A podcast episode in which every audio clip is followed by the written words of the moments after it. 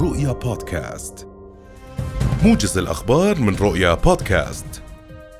غادر جلالة الملك عبد الله الثاني أرض الوطن في زيارة عمل إلى أبو ظبي يلتقي خلالها أخيه سمو الشيخ محمد بن زايد آل نهيان رئيس دولة الإمارات العربية المتحدة الشقيقة. وأدى سمو الأمير الحسين بن عبد الله الثاني ولي العهد اليمين الدستورية نائبا لجلالة الملك بحضور هيئة الوزارة. قرر رئيس الوزراء بشر الخصاونة اليوم تمديد العمل بأحكام أمر الدفاع رقم 28 لسنة 2021 والمتعلق بحبس المدينة حتى تاريخ الثلاثين من أيلول المقبل. ويأتي قرار أو القرار مراعاة للظروف المالية والاقتصادية الناجمة عن تداعيات جائحة كورونا. وأصدر رئيس الوزراء البلاغ رقم 58 لعام 2022 لغاية تنفيذ قرار التمديد وسينشر في الجريدة الرسمية اليوم. أقدم أحد الأشخاص قبل قليل بإطلاق عيارات نارية باتجاه إحدى الفتيات داخل جامعة الخاصة شمال العاصمة عمان وفق بيان للأمن العام. الناطق الإعلامي باسم مديرية الأمن العام قال إن الحادث نتج عنه وفاة الفتاة حيث أسعفت إلى المستشفى بحالة سيئة وأضاف أن الفاعل لاذ بالفرار وبشرت التحقيقات لتحديد هويته وإلقاء القبض عليه.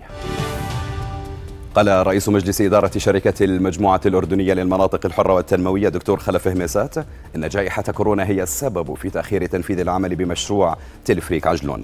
وأوضح هميسات لرؤية أنه كان من المفترض الانتهاء من المشروع في حزيران الحالي لكن الظروف القاهرة التي أعقبت الجائحة أدت إلى تأخير إنجازه. مرجحا أن ينتهي العمل بالمشروع نهاية شهر تشرين الثاني المقبل.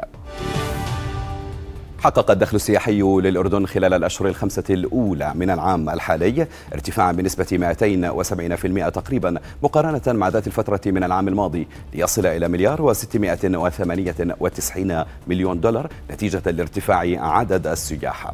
وفي التفاصيل ووفق بيانات البنك المركزي ارتفعت عائدة المملكة من الدخل السياحي خلال الشهر الماضي بنسبة 320% مقارنة بذات الشهر من العام الماضي. قال وزير الزراعة المهندس خالد الحنيفات إن الوزارة تعمل على تدشين ثلاث مستشفيات بيطرية في أقاليم المملكة الثلاثة. وأيضا أضاف هميسات أو الحنيفات عفوا خلال متابعته للإجراءات المتخذة في التعامل مع شحنات الأضاحي القادمة إلى الأردن أضاف أن المستشفيات الثلاثة ستخدم قطاع الثروة الحيوانية ما سينعكس إيجابا على المستوى البيطري للأردن عالميا.